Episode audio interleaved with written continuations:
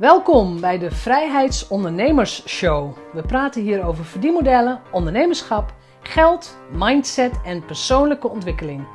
Ik ben jouw host, Jeanette Badhoorn, bedenker van het merk Vrijheidsondernemers, auteur, organisator van de Transatlantische Ondernemerscruise en online pionier. Welkom weer, vandaag aflevering 119 en ik praat met Suzanne Aslander. En wat ik zo geweldig aan Suzanne vind, is dat zij zich helemaal inzet, inzet voor zorgprofessionals. De mensen die het de afgelopen maanden zwaar hebben gehad. We praten over haar boek Zorg met Zin. Dat boek kwam in mei 2020 uit, tijdens de coronacrisis. Maar je moet je realiseren, want ze voelde zich een beetje schuldig, alsof ze daar misbruik van zou maken. Je moet je realiseren dat ze daar anderhalf, twee jaar geleden al mee is begonnen. Zij wijdt haar tijd aan het zorgen voor zorgprofessionals, maar vooral zorgen dat de zorgprofessionals grenzen kan aangeven, nee kan zeggen, goed voor zichzelf zorgt. En ze heeft daar een eigen unieke methode voor, voor ontwikkeld, de Vitaal-methode. En daar hebben we het ook gewoon over. En ik durf te wedden dat er ook nuttige tips voor jou tussen zitten. Veel plezier! Suzanne Aslander, welkom. Dankjewel, Jeannette. Ja, vandaag gaan we het uh, over iets hebben volgens mij waar heel Nederland het de laatste maanden over heeft gehad. En dat is de zorgprofessional. Ja, dat klopt helemaal. Ja, en, want de zorgprofessional is een groep waar jij een boek voor hebt geschreven. Ja. boek gaan we het over hebben. Maar ik wil het graag eerst gewoon eens over jou hebben. Wie ben jij als ondernemer? Ja, um, ik ben uh, eigenlijk pas sinds 2016 officieel ondernemer. Maar ik denk dat ik heel mijn leven al ondernemer en ondernemend geweest ben. Um, ik zag altijd kansen en mogelijkheden voor derden. Uh, vooral uh, na de studententijd. Hè, mensen met bepaalde expertises en, en um, ja, kennis die ze onbewust bij zich dragen, maar er niets mee doen. Ik vond het prachtig om ze daarop te wijzen en ze daarin te helpen van hoe zet je dat in de wereld. Um, dus eigenlijk meer vanuit ja, echt de coachende en de, en de mentorfunctie. Ja. Onbewust deed ik dat eigenlijk altijd bij iedereen. En een aantal mensen zag ik dan ook echt sprongen maken. En dat wil niet zeggen dat het door mij komt, maar ik had altijd wel zoiets, oh wat gaaf, hè? het gebeurt. Ze gaan aan de slag. Um, en al die tijd wilde ik dat onbewust zelf ook. Denk ik, bij, uh, bij nader inzien als ik terugkijk. Ja. Maar ik was uh, ook gewoon hartstikke leuk werkzaam uh, bij een grote organisatie als adviseur. En um, ja, daar zit je in de waan van de dag. En ja. het komt ook niet in je op. En ik noem dat dan even oneerbiedig gouden um, hand, hoe noem je dat? gouden kettingen. Gouden kettingen, precies. Mm. Dat, dat gevoel, komt, dat, dat herken je later pas, hè? Ja, dat je gewoon comfortabel zit en het is een enorme sprong. En um, ja, in die tijd was het ook niet echt gangbaar dat je minder ging werken om een eigen business op te zetten. Um, dus ja, dat was eigenlijk een, een sluimerende droom. En op het moment dat de economische crisis uh, uh, was, in 2013, rond 2013, uh, moest ik met een groot aantal collega's helaas de organisatie verlaten. Maar ik heb daar echt maar een, hè, hoe leuk het ook was trouwens, hè, maar ik heb daar uh, eigenlijk geen traan om gelaten. Maar ik dacht, yes, dit is mijn kans. Ja. Ik kan gaan doen wat ik wil, maar wat wil ik eigenlijk? En zo uh, ben ik zo, ja. uh, gaan zoeken en ben ik me gaan omscholen. En, en hoe, wist, hoe wist jij dat jij dit onbewust wel wou? hoe, hoe heb ja. je het bewust gekregen? Je, door de, door de ontslag, ja, zeg maar dat ik hè, de organisatie moest verlaten. Door de enorme uh, ontslagronde, zeg maar, in de organisatie. Uh, dat op het moment dat we dus het gesprek kregen van, nou ja, hè, ik, dat ik te horen kreeg van, nou helaas eh, moet jij gaan. Dat ik even dacht, oh dat is wel vervelend en wat nu? Maar echt binnen, nou werkelijk volgens mij een aantal minuten dacht ik, hé, hey, maar dit is een enorme kans. En jeetje, ik kan nou gewoon echt, hè, de wereld staat voor me open, eigenlijk dat. Ja, ja, dat is dus de opluchting van iets wat je eigenlijk wel wist. Ja, maar, ja. maar nooit bewust ook van tijdens hè, de, de carrière daarvan, ik wil iets anders. Dat kwam niet nee. echt in mij op. Nee, omdat wel... je het niet durfde of omdat je, um, omdat je geen ondernemers kende? Of hoe ging dat?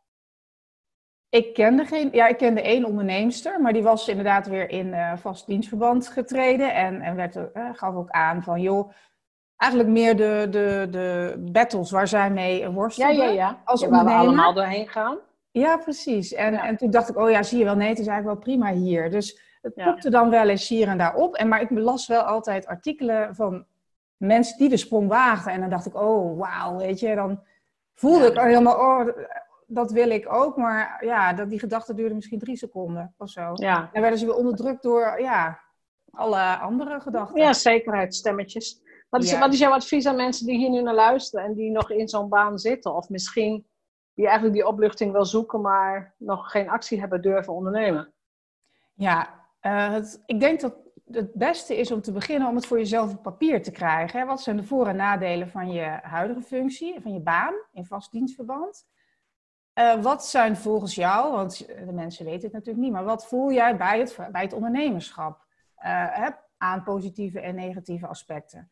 Want door het op te schrijven breng je al heel veel eh, in kaart. Hè, dan is het een beetje uit je hoofd en dan kun je daar een soort van objectief ook naar kijken. Je Ja. voor en, na, en tegens. En ook al is het lijstje voor, voor ondernemerschap veel korter, je kunt er ook wel veel meer bij voelen. En getriggerd worden van, hé, hey, maar wat als?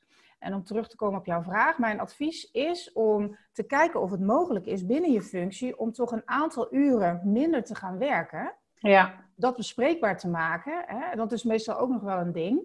Ehm, zeker als je misschien iets doet wat lijkt op het werk wat je doet, maar wat toch concurrentie hè, eh, technisch wel zou mogen. Daar ligt dan ook vaak een angst of een taboe, terwijl dat best kan volgens mij.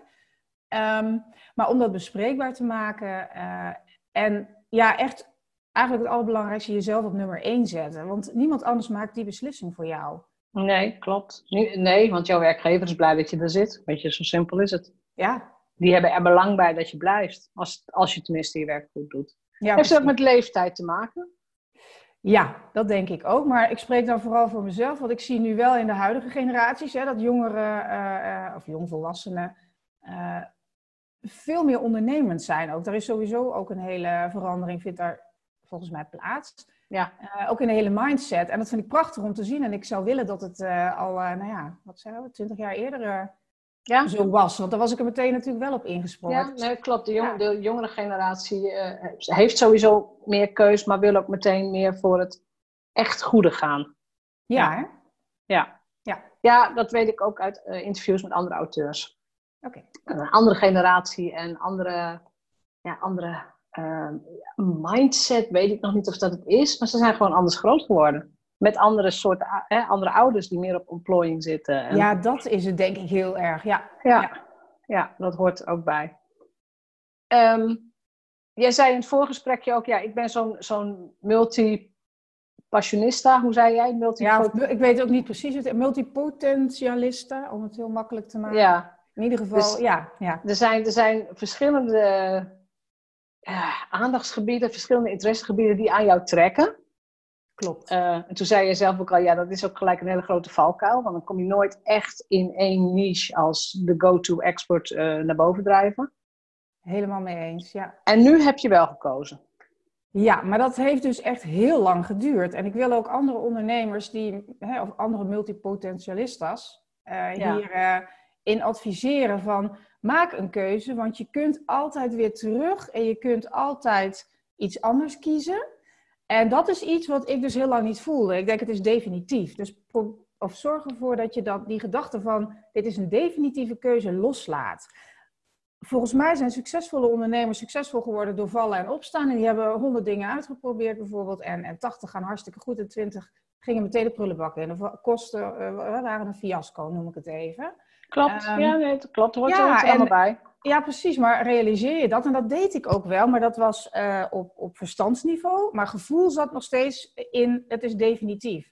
Dit is nu hoe ik mezelf in de markt zet. Ehm, en vooral, ehm, als je een niche kiest, ben je ook heel bang dat je alle andere mensen niet kunt helpen. Dat is dan iets wat ik heb. Denk ik, ik Ja, dat- wil er voor iedereen zijn. En dat Ja, is dat, heeft, ook dat, heeft, dat hebben heel veel ondernemers. Hè? De, de, angst om te kiezen. Ja. Maar ik denk, als je gewoon kijkt naar ondernemerschap, weet je, er is een hele grote taart. eh, laten we zeggen, er zitten 180 stukjes in die taart. Hij is echt heel groot. Jij kunt nooit in je eentje die hele taart opeten. Dat loopt niet goed met je af, laat ik het zo zeggen. Dus het is veel beter om te zeggen, weet je, dit is mijn hoekje. In jouw geval, dit is het hoekje van de zorgprofessionals. Daar uh, richt ik mijn cafeetje in, daar richt ik mijn hoekje in. En daar komen mijn klanten. En dan gaan we samen dat, dat stukje taart opeten. Dat betekent dat er nog ontzettend veel klanten overblijven in een enorme markt. Want alles is wat dat betreft markt natuurlijk. Maar op elk hoekje, elk stukje taart zit gewoon iemand anders met zijn cafeetje. En dat is helemaal prima. Ik vind het een prachtige metafoor, Jeanette. Die ga ik onthouden. Ja, ja. Maar, maar, ja, zo simpel is het. Want ja, ja. het is natuurlijk een illusie om te denken dat je iedereen zou kunnen helpen. Nee. Nou, nou is de kennis die jij in de... Want we gaan het ook over je boek hebben. De kennis die jij in het boek hebt geschreven... is waarschijnlijk wel toepasbaar op heel veel andere professionals. Ja. Maar hey, dan mag iemand anders in zijn, in zijn eigen woorden... of haar eigen woorden weer op gaan schrijven. Ja, nee, dat klopt helemaal. En, en dat eh, voel ik nu ook zo. Maar dat heeft dus echt nou volgens mij ook wel anderhalf jaar geduurd. Want de keuze uh, om voor. Wat, wat hield jou tegen om dan te kiezen? Waren er mensen die zeiden dat je het moest doen? Had je een business coach of heb je het aangevlogen? Ja, ik nou geen business coach, maar wel, uh, wel iemand die met mij meesparde, absoluut. En, en heel prettig. Um, en die, die zei ook heel bewust, ja, je moet een keuze maken. Want, en, en ja, ik dacht nou, hè, vrouwen, dat is toch al een, een stuk taart. Maar ja, dat is een enorme taart, zeg maar. Nou, ik wil niet veel zeggen, maar dat is de helft van de wereldbevolking ongeveer. Ja, nee, en dat, dat, dat werkt ook niet zo. En dan, toen ben ik gaan kijken, toen is ook heel gericht uh, vragen gesteld van, goh, uh, wat is nou, met, hè, met welk type mensen werk jij nou het liefste samen? Nou ja, en zo ben ik echt bij de zorg uitgekomen, omdat eigenlijk ja, het grootste deel van mijn uh, netwerk, maar zeker mijn uh, goede vrienden en kennissen, maar ook mijn partner, allemaal in de zorg werken. En op een of andere manier trekken die mensen mij aan en trek ik hen aan. Want ja. dat is wel leuk, misschien kan ik daar even op inhaken. Uh, ik hoor mensen vaak zeggen, goh, jij komt niet uit de zorg. Van waar dan dat je een boek schrijft voor de zorg? Want je weet daar toch eigenlijk niets van. Weet je, een beetje zo. Ja. Niet, niet, niet vervelend bedoeld, maar echt gewoon nieuwsgierig. En dat bracht mij ook wel heel even wankelen. Ik dacht, ja, oeh, hmm, ben ik dan wel die expert? Maar dat kon ik ook meteen weer uh, voor mezelf weer leggen. Want ik denk, nee, ik kom met een frisse wind met mijn expertise binnen bij organisaties die, al, die misschien al helemaal vastgelopen zijn op het vlak van vitaliteit en duurzame inzetbaarheid. Hè, als je naar zorginstellingen kijkt. Ja. Um, en ik ben daar die frisse wind en ik kan daar objectief in meesparren. En dat is ook wat ik het liefste doe. Om te kijken, jongens, jullie staan nu hier. Je wil daar naartoe. Welke tools heb je? Wat heb je al gedaan? Dat natuurlijk, dat is heel standaard. Maar mijn uh, belangrijkste ding daarin is dat het altijd wordt uh, gezien en opgepakt. Dus projecten vanuit de werkvloer. Dat zijn de mensen die intrinsiek in gang gezet moeten worden. En niet van buitenaf iets moet worden opgelegd. Hè, en dan heb ik het bijvoorbeeld over een, uh, de zoveelste training. Dat hoor ik dan vaak van mensen ja, ja, ja, zorg. Klopt. Dat ze denken, joh, we hebben al drie jaar achter elkaar werkgeluk. En ik weet het nou eigenlijk wel. En eigenlijk wil ik gewoon iets over werk-privé-balans. Of over, hoe kan ik me nou beter voeden? Of hoe kan ik nou uh, in de korte tijd die ik heb eigenlijk voor, voor sporten, daar iets doen? En dat, dat bespeur ik heel erg, dat, er, uh, dus, dat het eigenlijk, dat gebeurt vaak, van bovenaf, vanuit HR of zo met alle goede bedoelingen iets wordt aangeboden. Um, wat dan toch niet aansluit en waardoor natuurlijk de organisatie op het vlak van duurzame inzetbaarheid ook niet de gewenste resultaten gaat krijgen. Nee, nee dat, dat herken ik wel. Ja. Wat kenmerkt een zorgprofessional? Want ik bedoel, jouw werk is actueler dan ooit, hè? Want wij zitten nu nog, als we dit opnemen, nog steeds in het staartje van de corona, de eerste coronacrisis. Ik heb geen idee of er nog uh, meer staartjes gaan komen. Mm maar wat kenmerkt die zorgprofessional? Nou, uit mijn ervaring zeg ik uh, een veel te groot hart en zichzelf wegcijferen. En dat klinkt heel negatief. Dat is het natuurlijk helemaal niet, maar wel voor hen zelf. Daardoor raken zij uit balans, uh, mentaal en fysiek misschien ook. Ja. En wordt dat gestimuleerd door de omgeving waarin ze werken? Wordt het uh, ja. misbruikt? Um, ja, nou, niet, ook misschien niet bewust overal. Soms heb ik de indruk van wel, als ik verhalen uit de privéomgeving hoor. Maar ja, dat heb je natuurlijk bij alle type organisaties. Maar het zijn wel mensen die natuurlijk, ja, ik, het, het klinkt wat raar, maar die natuurlijk wat makkelijker voor het karretje te spannen zijn, omdat ze, en dat is dan puur hè, uit mijn ervaring met, met mensen uit de zorg. Ja, uh, omdat ze heel, verzorgend zijn. Juist, en altijd de helpende hand willen bieden en zichzelf vaker wegcijferen. Uh, en inderdaad, altijd vanuit dat zorghart acteren. Ja, oh. ja. ja dus dat, dat, dat zit echt op hun identiteitsniveau. Ik ben verzorgend. Ik, ik, ik help identiteitsniveau. Ik moet iemand helpen.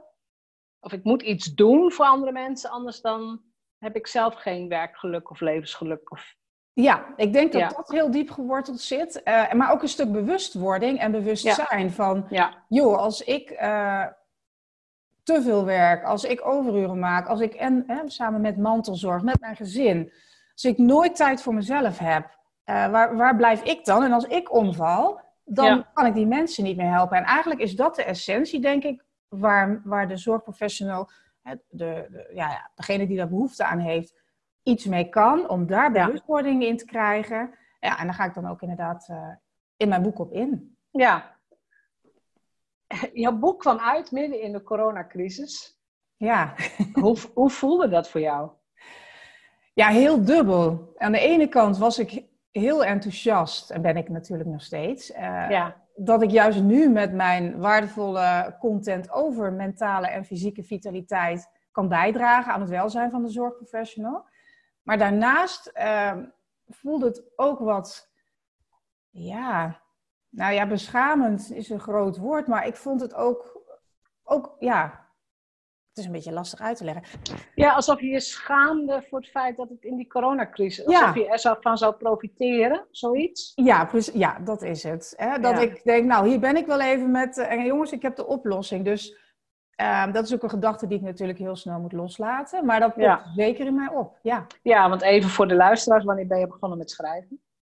Wanneer? Ja, ja dat is, is, twee jaar geleden. Maar we hebben een half jaar lang uh, zaten we in een verhuizen- en verbouwperikelen. Dus ik heb een half jaar time-out genomen vorig uh, jaar. Ja. Dus anderhalf jaar in totaal geschreven, maar twee jaar geleden begonnen. Ja. ja, precies. En toen was er nog geen sprake van welke crisis dan ook. Nee, exact. Maar wel, ik vond het toen al ontzettend urgent om voor deze doelgroep iets te betekenen. Dus moet je nagaan, dat is nou echt voor duizendvoudig of zo. Hè? Die behoefte van ik wil ze helpen. Ja, ja, zit dat ook in jou, dat zorgende? Ja, zeker. Dus dat, dat speelt ook een rol. Hè? Eh, in het boek geef ik heel veel tips die ik zelf uit de praktijk uh, of in de praktijk heb uh, uitgevoerd, maar ook zeker cliënten heb laten, laten doen. Met een positief resultaat. Dus eigenlijk alles wat bij ons, noem ik het even, goed werkte, maar ook voor mij natuurlijk, mhm. heb ik gedeeld in het boek. Ja, en, uh, ik ben... Hoe heet het boek eigenlijk? We hebben het nog niet eens genoemd. Hoe heet het boek? Je mag, ja. mag het even van de daken schreeuwen. Nou, Zorg met Zin. Zorg met Zin. Mooie ja. dubbelzinnige titel ook. Handboek voor de vitale en bevlogen zorgprofessional. Ja, precies. Ja, het, het, het, ik, ik kan alleen plaatjes zien nu, maar het ziet er heel mooi uit. En ik denk ook inderdaad dat het voor die doelgroep... Bedoel, ja, het is een boek. Maar je zult je boodschap nog, nog weet ik veel... Um, nog 500.000 keer moeten herhalen? Ja, zeker. Zeker. En ik ben ook iets heel leuks van plan. Ik weet uh, niet of ik dat hier kan, uh, kan ja, ja, ja, ja, ja, tuurlijk. Nou, echt superleuk. Ja, waarschijnlijk als dit uh, uitkomt is het al geweest. Maar ik ga een Zorg met Zintour in Noord-Brabant en Limburg organiseren. Daarbij ga ik in totaal tien zorginstellingen of ziekenhuizen verrassen met een aantal exemplaren van mijn boek. En ehm, ja, ik heb eigenlijk op de social media al uitgezet dat, dat zorgprofessionals zelf kunnen aangeven van ja, mijn organisatie zou dit verdienen. En dan ga ik het verloten. Want ik, ja, ik wil ook op die manier bijdragen. Hè? Want door boeken in een rustruimte van een, uh, ja, van een verpleegtehuis te, te leggen van het personeel. Ja. Uh, of in de kantine of een, een andere hè, van, in een ziekenhuis. Ja. Mensen even bladeren. Weet je, ik word al helemaal blij als iemand bladert als iemand een tip leest en denkt, hé, hey, en dat blijft hangen en daar iets mee gaat doen, ja, dan is mijn missie al bijna geslaagd. Hè? Eén persoon, één ding leren, daar, daar word ik Nou, dat klopt. Eén, één tip zou al genoeg kunnen zijn om de eerste verandering in gang... Dat geldt voor ons allemaal als auteuren. Ja. Het is één, eh, als, als zouden ze maar één dingetje leren, hoor ik zo, zo vaak. Als zou maar één iemand het lezen. Ja, ja nee, precies. Dus dat, dat geeft mij al heel veel voldoening. Daarnaast wil ik natuurlijk ook... Uh, ja, de zorghelden in het zonnetje zetten. En op deze manier ook bijdragen aan, ja, aan hun vitaliteit. Ja. Kun je eens induiken op het boek, of nou, niet, niet op het boek, maar in het boek. Kun je er eens induiken en zeggen, oké, je hebt een eigen methode, de Vitaal-methode. Ja. Wat kunnen wij allemaal, we zijn, hè, ik weet niet of, de zorgprofessional, of je zorgprofessional bent of niet, hè, de persoon die luistert. Maar wat kunnen wij sowieso universeel van jouw boek leren? Ja, uh, van mijn boek leer je vanuit de Vitaal-methode. En Vitaal is trouwens een acroniem voor uh, ja. een, uh, ja, hè, een vijftal, zestal zelfs, zestal thema's. Ja. dat is, ik zal ze even opnoemen als dat goed is. Ja. verander, ga voor persoonlijke groei. Daar ga je wel echt in op een stuk bewustzijn en bewustwording. Um, inzicht, daar gaat het specifiek over werk-privé-balans. En dat is natuurlijk een hele belangrijke voor heel veel mensen. Uh, dan nog één, tem je brein. Uh, maak korte metten met uh, gepieker en stress. Nou ja, ja, dat is denk ik vooral nu ook een heel hot, eh, helaas, een heel hot ja. item. Volgens mij zijn daar inmiddels ook al wel honderd boeken over verschenen en komen er nog honderd. Want dat is een van de essenties, vind ik, van, nou ja, van leven. Ja, precies. En, en ook daar is die bewustwording weer zo belangrijk. Hè? Van wat ben ik nou eigenlijk in de waan van de dag allemaal aan het doen? En uh, van wie moet ik die dingen? Moet ik dat van mezelf eigenlijk? Wil ik dat eigenlijk wel? Hè, dat stukje. Ja. Ja, nou dan heb je nog aandacht en het gaat over voeding, beweging, maar ook slaap. Die, uh, dat is voor zorgprofessionals ook ja, van groot belang, zeker als je diensten draait, verschillende ja. Ja. Um, dan actie. Nou, misschien wel de allerbelangrijkste, dat is claim tijd voor jezelf. De me-time, echt. En uh, niet alleen op de bank zitten met een tijdschrift met een schuldgevoel in je hoofd, een half uur lang, want daar heeft niemand wat aan. Verplicht. Ja, ja, dat, ja, dat je eigenlijk denkt, oh, die was, en uh, nou ja, dat. um, nee, ja. maar echt in je agenda en voel je lekker, voel je vrij en dit is jouw tijd. En, en geniet ervan, want je laat er alleen maar door op. Ja, in mijn optiek is uh, de me-time absoluut de tegenhanger van stress. En die moet je eigenlijk ja, bijna in balans krijgen. Dat lukt niet, maar in ieder geval zoveel mogelijk. Me-time is de tegenhanger van stress. Die probeer ik even te verwerken. Hoe bedoel je dat? Um, nou, hormonaal begint dat eigenlijk al. Um, als je voortdurend stresshormonen aanmaakt, uh, en dat hoeft niet alleen in hele stressvolle situaties, maar op het moment dat je in je hoofd al je druk maakt over allerlei dingen, dan maak je al stresshormonen aan. Ja, oké, ja. En als dat dan te la langdurig is, dan ga je richting klachten en nou ja, dan kun je nog veel verder, uh, ja, kan het nog slechter met je gaan.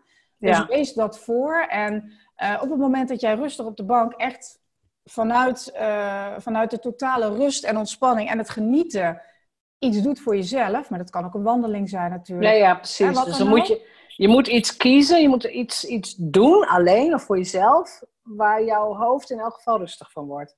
Ja, en wat ook echt goed voelt zonder schuldgevoel, want dan schiet je alweer richt, hormoontechnisch richting stress. Ja. Uh, want juist door die ontspanning maak je weer, uh, en zeker met wandelen bijvoorbeeld, maak je uh, ja, gelukstofjes aan in je hersenen. Ja. En dan hoef je maar een kwartier door te lopen, stevig door te lopen. Dan, dan doe je dat al. Dus je komt na een wandeling altijd positiever terug hè, op je werkplek of in huis, wat je ook aan het doen bent, dan je voorheen was. En dat met een kwartiertje lopen.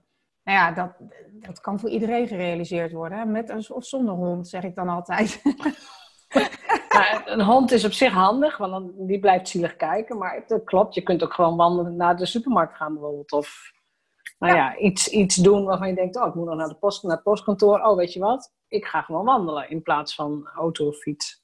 Precies, daar, die kleine dingen, maar daar moet men dan wel bewust, uh, zich bewust van worden. En ook een ander mooi voorbeeld uh, vind ik altijd, als je met de auto naar het werk gaat, en nu zal dat misschien wat minder zijn, maar we gaan vast straks allemaal uh, richting werk met de auto. Um, parkeer hem ja, een, blokje, een paar blokjes verder en zorg dat je dan een minuut of acht loopt heen en weer terug. Dan ben je, heb je ook al iets. Heb je ook dat al iets. Dat zijn de kleine ja. stapjes die echt, ja, die lijken, te verwaar, lijken verwaarloosbaar, maar die zijn zo belangrijk. Ja, nee, maar die tip hoor ik vaker. Zet hem gewoon uh, nou ja, een kwartier van je werk af. Paraplu ja. mee als het moet. Maar ja, zorg dat je, ja, dat je kunt wandelen. En zet dan je nette schoenen op je, op je werkkamer. Dat, dat is wel nodig. Ja, nee, precies. Dat moet je niet op de hakken willen doen. Nee. Ja. Waarom moest dit boek eruit? Waarom moest dit boek uit jouw hoofd? Ja, ehm, vanuit mijn werk als coach uh, de afgelopen jaren heb ik heel veel tips gedeeld. Maar ik zag gewoon dat, dat bepaalde dingen ook echt aansloegen. En dan kreeg ik zulke positieve reacties terug. Dan denk ik, jeetje, dit doet gewoon echt iets. Dat moeten veel meer mensen weten. Dat is één. Het tweede is dat ik uh, eigenlijk heel mijn leven lang, maar dat hoor je ook vaak natuurlijk, van andere auteurs uh, al heel graag schrijf. Ja.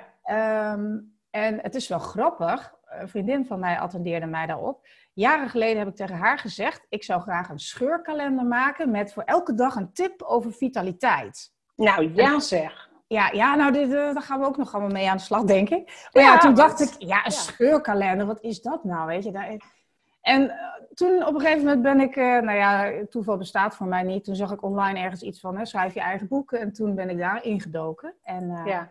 ja, nu is het boek er, dus zo is het. en, en kun je er al 365 tips uithalen? Oh joh, nou niet specifiek uit mijn boek, maar uit mijn hoofd kan ik zo drie scheurkalenders met echt dingen die werken. Want niet alles werkt voor iedereen.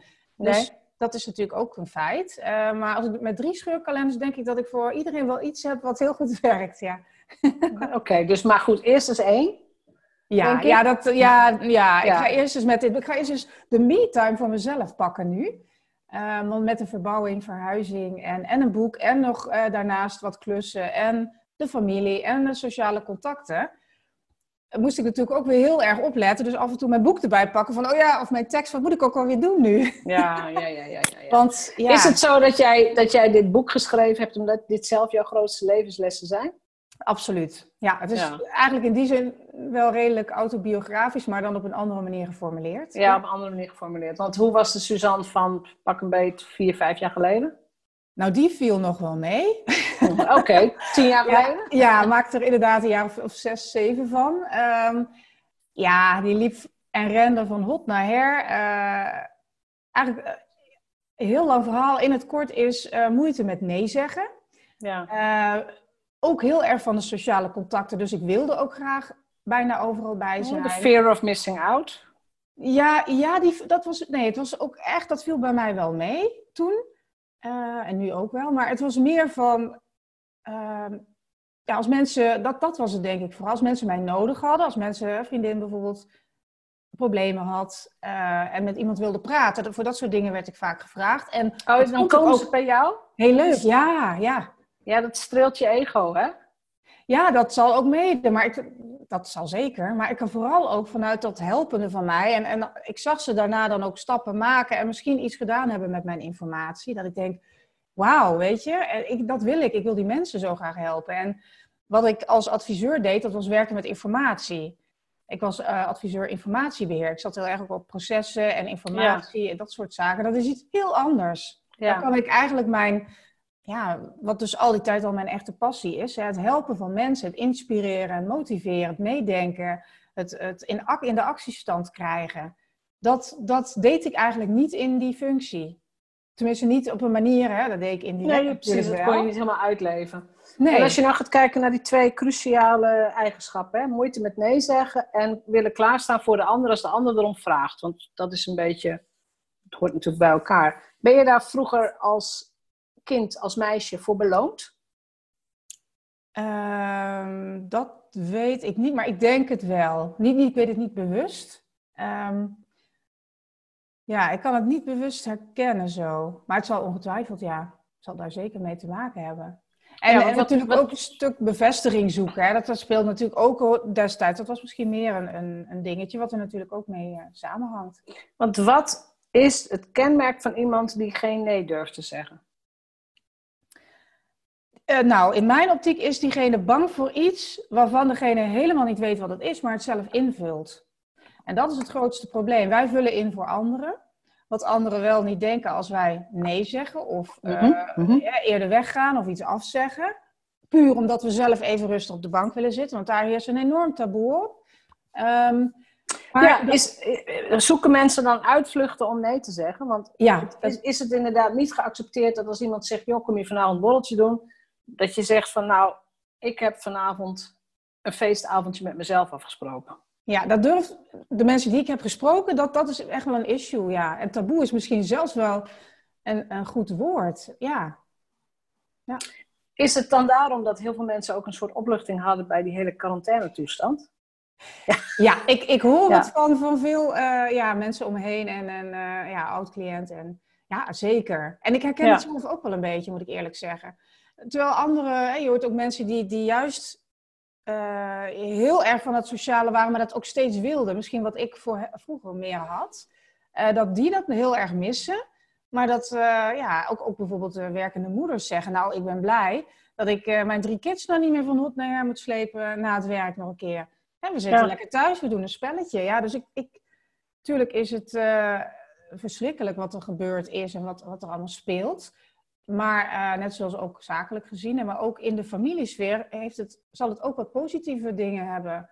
Ja, dat mee hebben nou ja, ik, ik, weet niet meer wie het zei, maar ergens hoorde ik iemand zeggen: ja, het heet niet voor niks sociale verplichtingen het is een, heel, voor heel veel mensen een plicht en niet een joy, niet een, niet een plezier. Het zijn niet sociale uh, plezieren of zo. Nee, inderdaad, wat mooi. Ja, dat, dat klopt. En dat is wat ik ook heel vaak hoor, ook bij, bij uh, cliënten, die dames, die, vooral dames, dat dan wel, heel veel vrouwen, ja. Uh, die daarmee worstelen. Mannen zijn denk ik wat makkelijker en gewoon duidelijk zeggen nee. En dat wordt misschien daar ook dan net wat meer weer geaccepteerd of zo. Voor vrouwen ja, inderdaad, het taboe is een goed woord. Hè?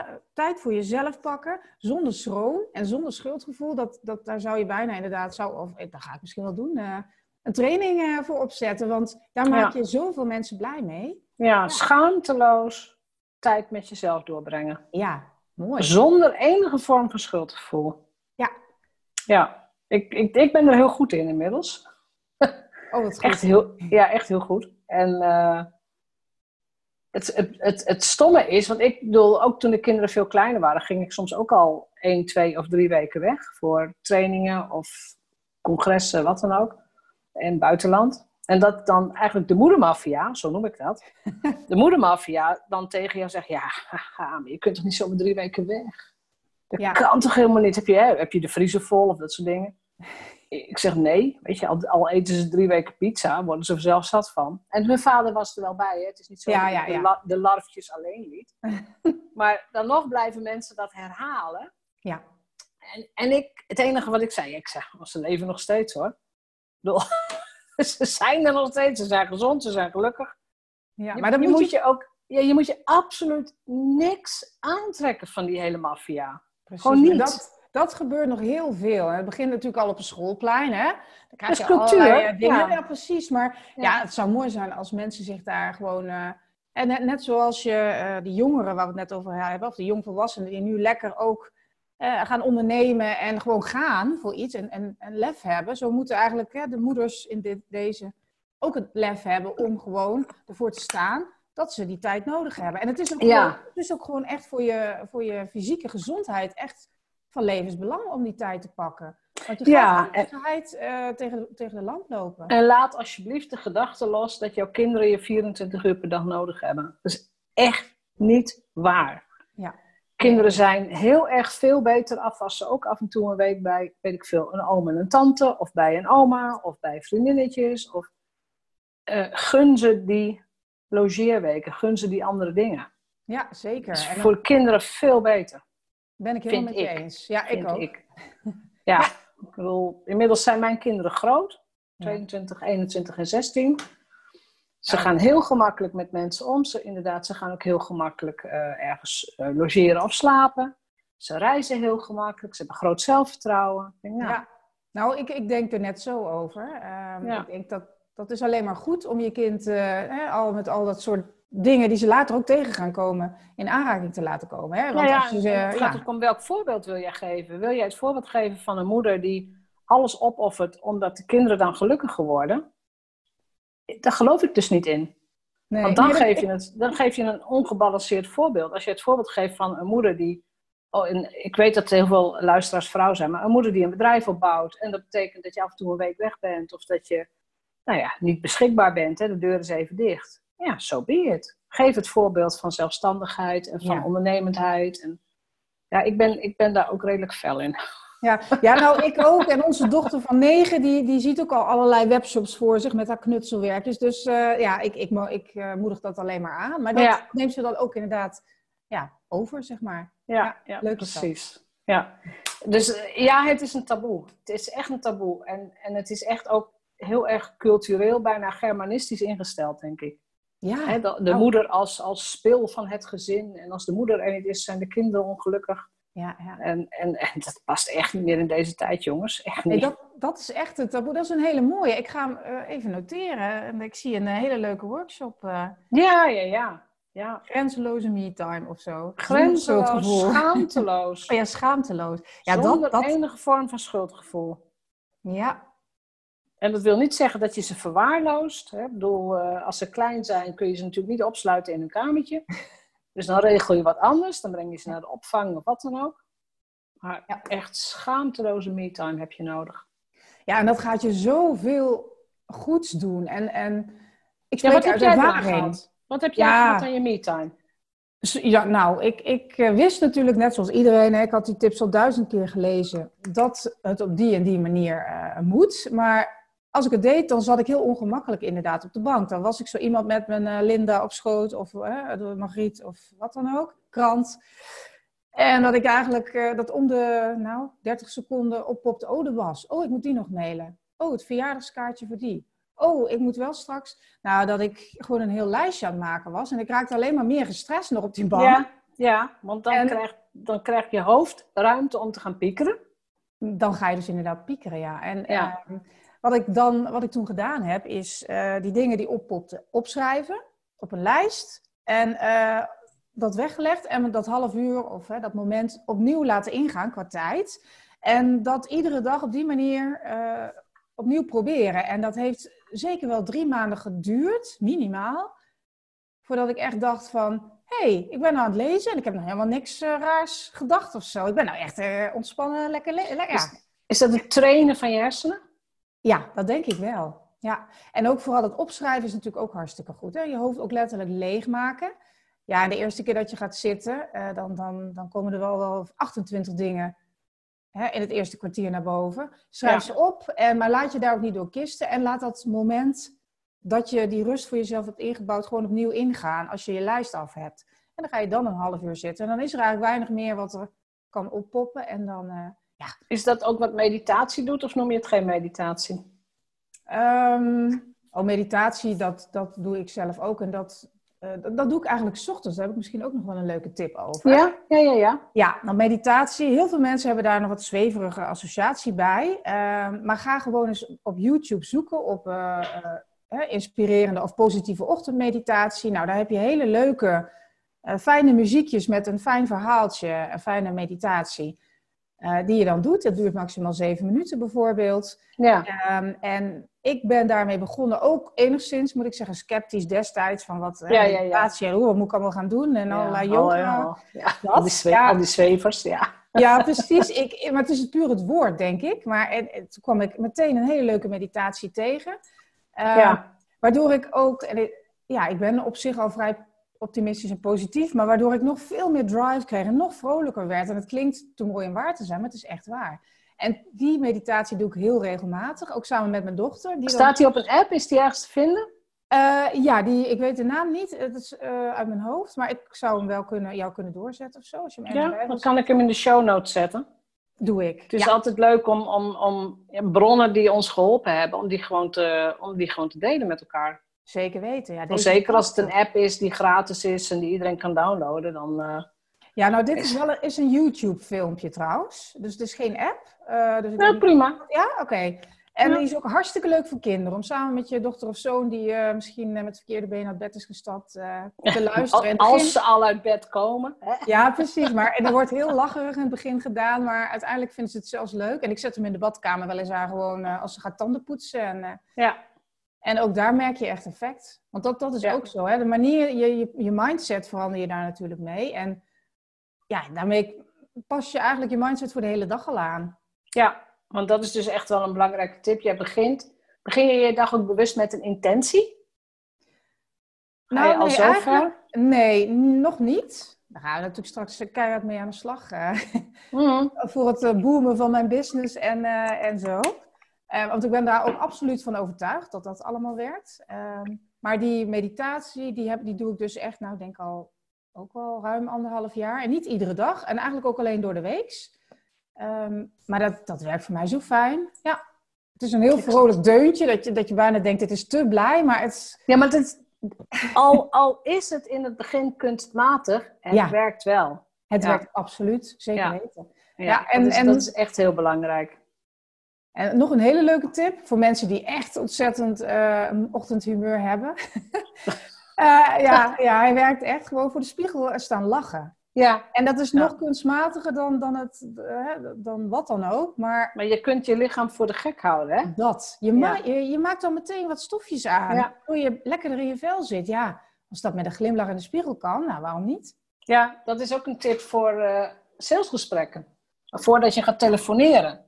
Ga gewoon lekker zitten lachen. En kijk dus nooit een, een, filmpje waar je, waar je vrolijk van wordt. Maar, en dan gaan bellen. Dan heb je al een hele andere energie dan wanneer je in die verkramping of in die angst zit. Wauw, ja, die kende ik nog niet. Ja, dat hetzelfde fenomeen. Ja. ja. Ja, precies. Maar ik heb hem zo heel veel mensen zijn dan een beetje zenuwachtig. Ik moet bellen, eng, moeilijk. Ja, nee, eerst lachen en dan uh, klik bellen. Top tip, hè. Die, uh, die hou ik erin. kan er ook bij, inderdaad. Wat moet het boek voor jou gaan doen als ondernemer? Wat heb je, wat heb je in petto? Ja, nou, uh, dat, de producten noem ik het maar. De dienstverlening gaat twee kanten op, omdat ik voor beide partijen heel graag iets wil betekenen in de zorg. Uh, de ene kant, dat zijn de zorgprofessionals zelf. Uh, daarvoor ben ik bezig met een online training uh, waarbij het niet alleen online en alleen is, maar waarbij het ook in groepsverband is en met mij. Want ik wil die stok achter de deur zijn om de zorgprofessionals echt in die uh, actiestand te krijgen. We gaan het samen doen. Uh, en dat is ook iets wat ik ontzettend leuk vind, dus daar kijk ik heel erg naar uit. Ehm, de andere kant zijn organisaties, de zorginstellingen. Ja. En nou ja, bloedkruid waar het niet gaan kan. Ik kom uit de advieswereld. en ja, ik zou het fantastisch vinden om dus ook in die zorg uh, met HR samen te sparren over uh, duurzame inzetbaarheid en vitaliteit. En zeker nu in deze moeilijke periode, want daar is nogal van alles door elkaar geschud. Ja. Um, en uh, ja, ik doe niets liever dan ook daaraan bijdragen met mijn kennis en expertise, omdat het gewoon. Ik weet dat ik daar heel veel mensen mee, mee ga helpen. Dus voor beide, vanuit beide producten. En dat, het is ook echt een ding uit mijn hart. Um, dus, dus dat is wat ik ook het liefste doe, hè? mijn kennis delen en, en, en, contact hebben met de zorgprofessionals, maar ook op een hoger level met uh, nou ja, hè, financieel directie en, en HR. Van wat kunnen we nu doen? Wat moeten we, hè, hoe gaan we nou echt op een of andere manier hiermee om en hier resultaatgericht mee om? Wat, wat kunnen we hierop inzetten? Want ik denk dat de, de standaard interventies, uh, die vaak voor mijn gevoel ook veel te standaard zijn en ook niet echt werken, uh, altijd, uh, dat dat heel anders moet. En dan kom ik ook weer bij wat ik eerder noemde, uh, dat initiatieven op de werkvloer moeten ontstaan. Want dan wordt het gedragen en dan ja. hè, vormen een, een groep die aan de slag gaat. En geen geen top-down. Nee, exact. en nou ja, daar wil ik heel graag in bijdragen. En ik ben daarin heel breed, nou ja, hè, vanuit mijn multipotentialista gebeuren, heel breed inzetbaar. Dus ik, ik kan de projecten daar leiden, ik kan ze opzetten, ik kan meesparren, ik, uh, ik kan ook trainingen geven. Ik vind alles even leuk, ik doe alles met evenveel plezier. Dus, ja. Hele rare vraag. Heb je ook zorgprofessionals gesproken die eigenlijk positief naar de crisis kijken? En ik, ik, ga, ik kan hem zo uitleggen hoor, waar ik, waarom ik die vraag stel. Maar heb jij die mensen ook gesproken? Um, nou, één vriendin van mij die in de zorg werkt, die is enorm altijd heel positief, maar ook verder heel uh, straight. Dus als het, hè, dat is allemaal oprecht positiviteit. En um, zij was eigenlijk, ja, zij had niet echt problemen ermee, laat ik het zo zeggen. Dus positief weet ik niet, maar in ieder geval niet negatief. Nee. Ja, dus uh, ze deed het werk nog graag en uh, natuurlijk waren er wat strubbelingen. Um, en dan ging het vooral natuurlijk om de materialen die nodig zijn en waar een tekort aan is. Ja. Um, maar nou ja, er waren op haar afdeling ook geen patiënten gelukkig besmet. Tot nu toe dan. En uh, nou ja, dat is natuurlijk ook al een heel fijn gegeven. Dus van, dat is dan een stuk dankbaarheid waar zij dan uit uh, ja, acteerde, zeg maar. Ja. Nou, ik zal hem uitleggen. Mijn man is medisch specialist. Oké. En die werkt in een groot ziekenhuis.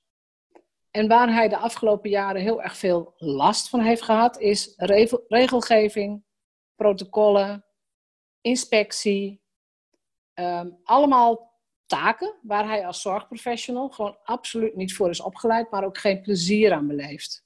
Weet je, dat, dat, dat zuigt je gewoon leeg. Ja. Toen de coronacrisis begon, was er in het ziekenhuis meteen een soort uh, team van oké, hoe gaan we dat doen? We moeten IC's uitbouwen en uh, we moeten zorgen dat er genoeg medicijnen zijn en genoeg mensen en genoeg bedden en genoeg spullen. En hij zegt op dat moment, want hij heeft ook toen drie, 23, 24 dagen achter elkaar gewerkt. En, en natuurlijk werkte hij heel erg veel, maar hij zegt, ja, hier ben ik voor opgeleid. Ja. Dit is wat mij plezier... Hier, word ik, hier krijg ik geen burn-out van. Hier word ik niet overspannen van. Want dit is wat ik, waar we goed in zijn. Regels waren eventjes weg. De inspectie had niets meer in te brengen, want er was een crisis. Ja. En de, de verbondenheid en de samenwerking en uh, niet meer kijken in hokjes, in eilandjes, maar met z'n allen zorgen dat het ziekenhuis er klaar voor is. Ja. ja, dat klinkt heel raar, maar hij zegt, ja, hier zijn we voor opgeleid, dit is wat wij kunnen. Ja, ik kan me dat heel goed voorstellen, ja. En ik, uh, nee, ik heb dat zelf dus niet gehoord, maar ik kan me dat wel voorstellen. Ik heb, ik heb wel inderdaad gehoord van, hè, de, de lijntjes zijn allemaal losser en ja. de prioriteiten liggen anders, dus dat ja. zeker. Ja. ja. Ja, dus, dus dat wordt wel stressvol waarschijnlijk als straks alles weer uh, rustig aan in de oude structuur. Ja, nou ja, het, is dus de vraag of je als ziekenhuisdirectie gaat accepteren dat het weer in het oude moet. Of dat je zegt, weet je, als er een crisis is, kunnen wij zo goed acteren. Hoe gaan we dat vol blijven houden? Hoe gaan we zorgen dat die multidisciplinaire teams uh, in stand blijven? En dat we, dat, we, dat we elkaars waarde altijd zien. Ja, Daar heeft het, heeft het ook mee te maken. Absoluut. Ja. en dan kom je, dat is ook een hoofdstuk, dat, dat had ik net niet benoemd, bij het laatste onderdeel van de Vitaalmethode. Dat is leef je passie. Hè? Uh, doe werk waar je ja, gelukkig van wordt. En waar, wat wil je doen? Dus daar gaat ook echt een hoofdstuk in mijn boek over. Want dat is ook zeker in de zorg zo belangrijk. Ja. En laat je niet overstelpen door je ja, door verplichtingen. Natuurlijk zijn ze er. Maar er zijn mensen die de administratieve dingen misschien hartstikke leuk vinden. Die liever niet uh, bij de patiënt of, of ander, soort, ander soortig werk doen. Ja kijk eens, kun je dingen switchen? Want je kunt natuurlijk niet uh, freewheelen in allerlei uh, werkzaamheden. Maar je kunt wel gaan kijken van wat vindt de een leuk en de ander. En kunnen we misschien wat werkzaamheden uitwisselen, waardoor de ander weer blijer wordt van wat hij doet de hele dag. Ja, ja. ja. Nou, dat is een hele goeie. Heb je nog een laatste, want we zijn door de tijd heen. Heb je nog een laatste tip aan auteurs, aan ondernemers, aan multipotentialista's? Ja, dat is zet jezelf altijd op nummer één. Ook al lijkt dat voor je gevoel enorm egoïstisch, want jij bent de enige die voor jezelf kan zorgen. Ja, zet jezelf op één. Ja. Ja, en dan, en dan, weet je, ik zie het ook inderdaad als een soort, een boom die schaduw geeft, weet je, zoiets. Als jij de boom bent die gewoon lekker geaard en lekker groot ja. ergens staat, dan kunnen er andere mensen weer onder gaan zitten en kun je voor ze zorgen en kun je nou, schaduw geven, voedsel geven, wat dan ook. Ja, wel weer zo'n mooie metafoor. Ja, ik ben heel goed voor. Ja, dat hoor ik. Ja, ik ben ja. Maar die is ook prachtig. En, is heel en waarom? Omdat ze werken. Ja. Want als, als jij gewoon heel droog zegt, zet jezelf op één, dan denkt iedereen, uh -huh. maar, ze, maar ze doen het niet. Maar als je jezelf ziet, als je jezelf kunt zien als die boom, um, dan denk je, oh ja, natuurlijk, als ik een of ander lijzig, dun boompje met dode takken ben en er komt een windvlaag en ik val om, ja, daar heeft niemand iets aan. Nee, heel mooi. Nee. Ja. Super. dus ja, ik ben heel goed in metaforen. Ja, ik merk het. ik verzin ze te plekken. Ja. ja, leuk. Dus goed, mag ik jou hartelijk danken voor dit gesprek over, sowieso over de zorgprofessional. Ik ken ook veel zorgprofessionals, dus ik vind het heel interessant om te, nou ook om te merken, ik vind juist dat, je, dat jij dit boek moet schrijven. Het is juist, vind ik, omdat je geen zorgprofessional bent op ja? Oh, identiteitsniveau. Vertel. Ja, als, jij een zorg, als jij op zorg, of identiteitsniveau zorgprofessional zou hm. zijn, ja. dan zou je ook veel te diep in dat systeem zitten. Precies, ja, dat ja. klopt. Ja. Dan zou je, en dan zou je ook reageren zoals de zorgprofessional nu misschien reageert. Ja, Terwijl nee, je juist die helikopter nodig hebt om, om daarboven te gaan hangen. Ja, nee, dat, dat ben ik met je eens. Maar dat moest ik dus wel eerst voelen. Hè? Want ik ben ja. uh, natuurlijk ook zeker in, in mijn uh, communicatie en al mijn, uh, ja, in mijn dienstverlening, zoals veel mensen waarschijnlijk, heel uh, perfectionistisch wel. Je wil natuurlijk ja, wel weten waar je het over hebt. En dat heb je natuurlijk ook. Maar het is best spannend om dat doen, te doen in een sector, ook voor corona al, maar nu helemaal natuurlijk, van in een sector waar je zelf niet uitkomt. Maar dat, nogmaals, dat gevoel heb ik los kunnen laten. Maar dat was wel een pittige. Ik zou hem ook als, als vraag op je eigen website stellen en hem ook beantwoorden. Dat is een goeie, ja. Want mensen gaan dat misschien denken van, nou, die mevrouw die komt niet uit de zorg, wat heeft ze te brengen? Ja. Maar dat je dat juist ook gewoon uh, vanuit kracht kunt beantwoorden. Ja. Een hele goede tip, dank Dus het boek Zorg met Zin, ja. net uit, net te bestellen. Ik, als je zorgprofessionals in de familie hebt of in de kennissenkring, bestel het als cadeau zou ik zeggen. Ja, dat is superleuk. Dat is ook al gebeurd. Ja. Uh, want ja. ik zag bestellingen van vriendinnen binnenkomen. Dat ik denk, hè, maar zij zitten toch helemaal niet in de zorg. Maar dat ging nee. een neef of nou een... Ja, ja superleuk. Precies. Want boeken zijn vind ik ideaal om te geven hoor. Dus uh, ik, blijf lezen en ik blijf boeken bestellen. Ja, ja leuk hè? Hartelijk dank voor dit gesprek. En heel veel succes met je boek en met de rest van je bedrijf. Hartelijk dank voor deze mogelijkheid. Het was uh, ontzettend leuk om, uh, om zo over ja, mijn boek en uh, mijn expertise te praten. En ja, ik zou zeggen tot ziens en tot yes. Dankjewel. Okay. Dankjewel. Bedankt voor het luisteren naar de Vrijheidsondernemers Show. Geef de show een review op iTunes. Als vrijheidsondernemer werk je waar, wanneer en met wie jij wilt. Dat gun ik jou ook. Ik weet dat het kan. En bij de juiste keuzes is vrijheid ook voor jou mogelijk. Op jouw vrijheid!